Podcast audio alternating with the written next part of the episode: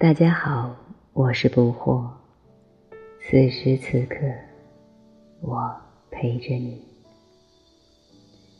女性有性生活的优势，但是也有劣势。劣势就是月经。女性的每一次月经是一次排卵期，为了延续下一代会排卵。但是你既然不生育了，这个排卵期。就会是一种生理的消耗。好多女性痛经，每来一次月经，就像生一场大病一样，这是对生命的一次摧残。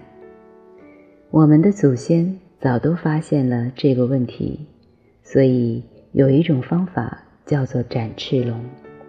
翅龙指的就是女性的月经，展翅龙就是把月经转化掉。用一个系统、科学的生理本能的机制转化掉，使你不来月经，把月经里那一部分生命能量，让它不流失，让它充分的返回来，倒着返回来，充分的利用，会对健康和寿命有所帮助，有所提升。这是女性和男性的不同之处。这个方法，现代科学叫养生，叫生命科学。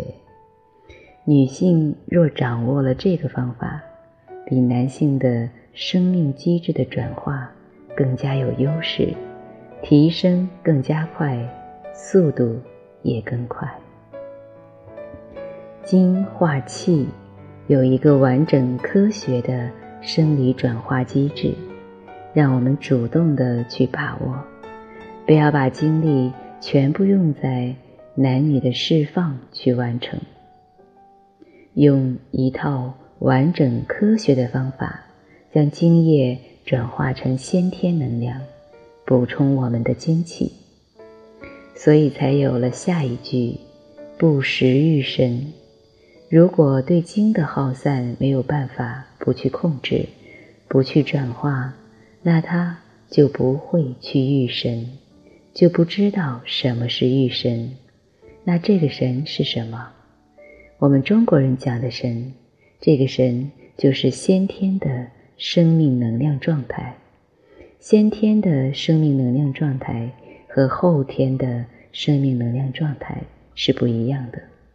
后天是气态和液态的转化过程，所以我们正常人的生理就做了三件事。我经常说。我们人体内五脏六腑在里面干什么？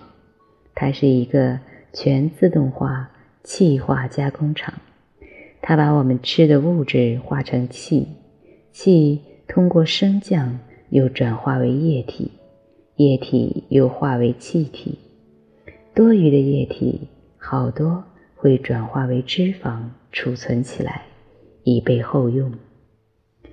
这就是后天的精。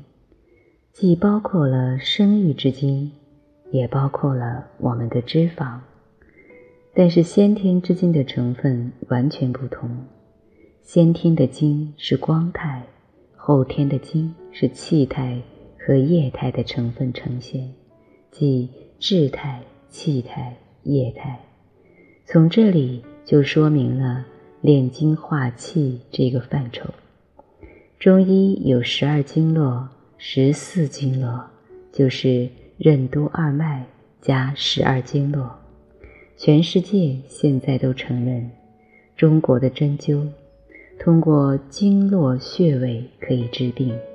其实这个系统不只是简单的能治病，它既能治病，也能延长寿命。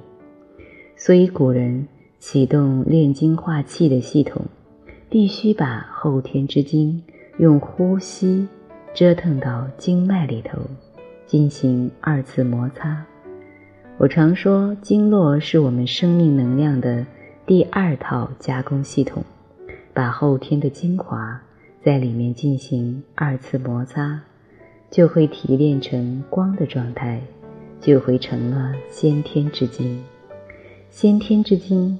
就是《黄帝内经》上所讲的神的一部分，本性之光，性光那一部分，中国古人就称作神。心神的心又是另一个，跟这个光结合起来，人才会有神通的出现。神通必须有生命之光的支持，如果你没有光的支持，就不会有神通，你只能满足你生命的延续。生命的健康发展，所谓的神仙，就是这个生命之光的充满，还有多余的，能做出另外的生命，超越生命肉体，有更高的能力的人。活神仙就是神通，不食欲神，就是你不懂得生命的升华。靠这一个生命的机体，就可以让我们的生命升华。升华到神的状态，超越这一个肉体机能的本分。中国古时叫神州大地，我们老祖宗在很早以前就会有人变为神，而现在人呢，倾向于外在的追求，把这些很好的生命的养生和生命的提升方法都丢失了。只留下了动物性的本能，只知道满足动物性的本能，不知节制，这就叫做不知持满，不食欲神，勿快其心。